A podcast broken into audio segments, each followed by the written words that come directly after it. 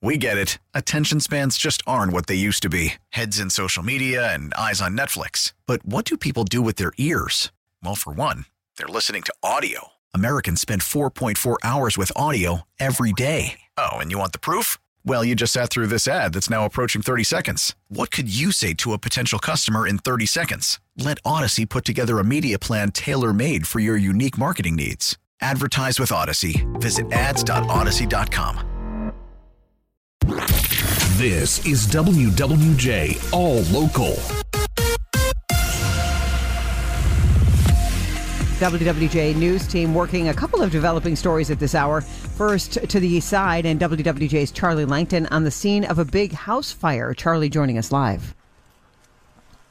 Yeah, good morning, Jackie. Yeah, Detroit Fire Department. Well, they now have a house fire under control. Uh, they've uh, they the uh, this uh, the lone occupant Larry Malone. Uh, he was pretty scared about six o'clock this morning when he uh, here on Fleming Street near Seven Mile and Dequindre. Larry was watching TV and then he smelled the smoke and then he saw in the back of his house was completely on fire. And Larry ran out of the house only in his boxers. No shoes, no jacket. My friend lent me some clothes. Yeah. What do you think caused it?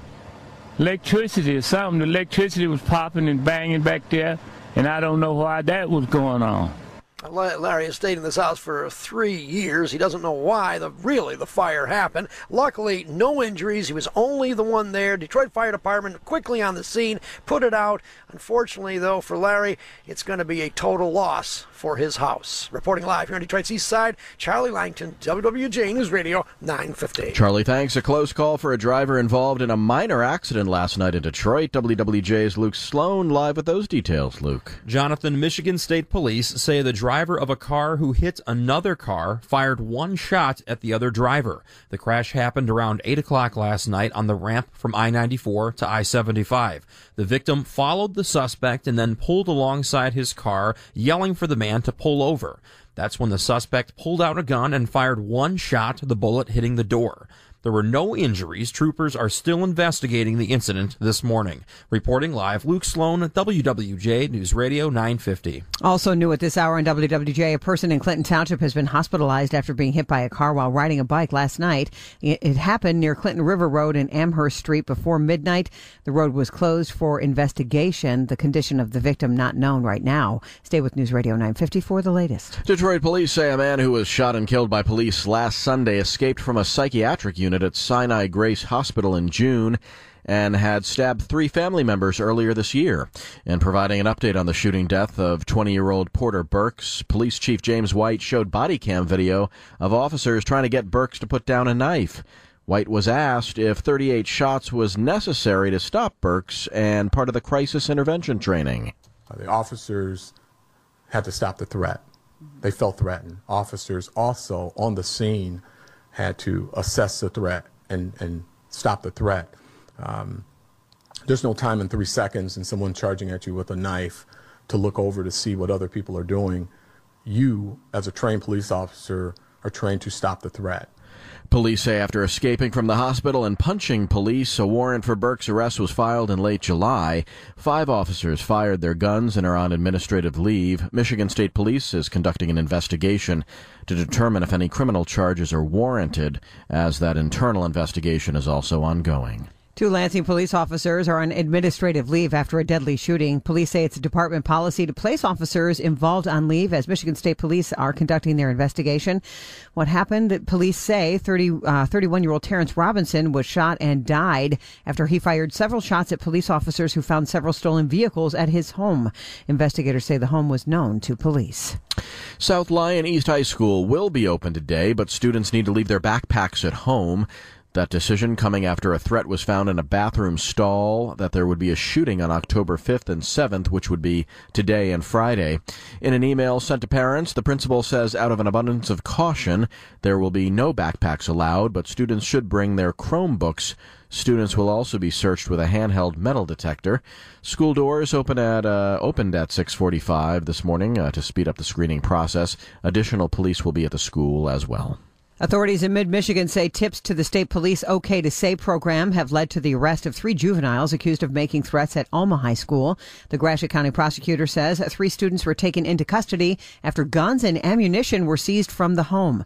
A 45 year old man now facing weapons charges, although his connection to the children is unknown. State officials say you don't want to eat these veggies. Not if the produce is from Country Gardens in the village of Homer, just west of Jackson. Health officials say the farm using raw, untreated human waste on the fields where produce is grown for direct sale and sale to local grocery stores. Some of them right here in Metro Detroit.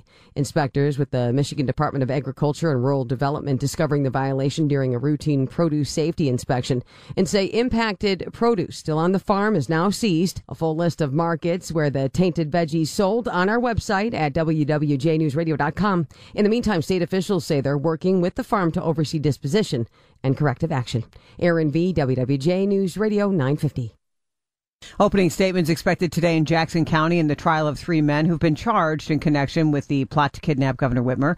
Paul Bellar, Joe Morrison, and Pete Musico are all charged with providing material support for a terrorist act, gang membership, and felony firearm. Charges are not related to the kidnapping itself, the plot itself but to meetings and other activities connected to others involved in the scheme. We do have updates on the trial, and we will throughout the day. A second debate has been added as the race for governor enters the home stretch. Incumbent Gretchen Whitmer will debate Republican challenger Tudor Dixon on October 25th at Oakland University. The pair will add the event at their schedules to their schedules alongside a previously scheduled debate on October 13th. Over the summer, agree- Whitmer agreed to participate in both debates, but Dixon only committed to the first. Her decision to now participate in the second debate comes one day after a new poll showed her 17 points behind Whitmer ahead of the November election. A new milestone for the Mega Millions lottery game as the jackpot is now top $400 million as no one has matched the winning numbers and not in last night's drawing either. Friday's prize will be at least $410 million. This is an important day for area school districts. This is the first of two count days of the year. The number of students is used to determine state funding for each district. A second count day is scheduled in February. A few districts, including West Bloomfield, Berkley, and Walled Lake, have received waivers from the Michigan Education Department because they're closed today due to Yom Kippur, a Jewish holiday. WWJ News Time is 712. For the latest news plus traffic and weather together on the 8s, tune to AM 950. Follow WWJ on our Audacy app or ask Alexa to play WWJ News Radio 950. Listen to every MLB game live. In the deep left center field, it is high, it is far, it is God. Stream minor league affiliates. The Midwest League home run leader. And watch the best baseball highlights and look-ins on MLB Big Inning. MLB At Bat is your all-in-one live baseball subscription for only $3.99 per month. Deep left field, it's gonna go. Alvarez ties the game. Subscribe to At Bat within the MLB app today. Major League Baseball trademarks used with permission.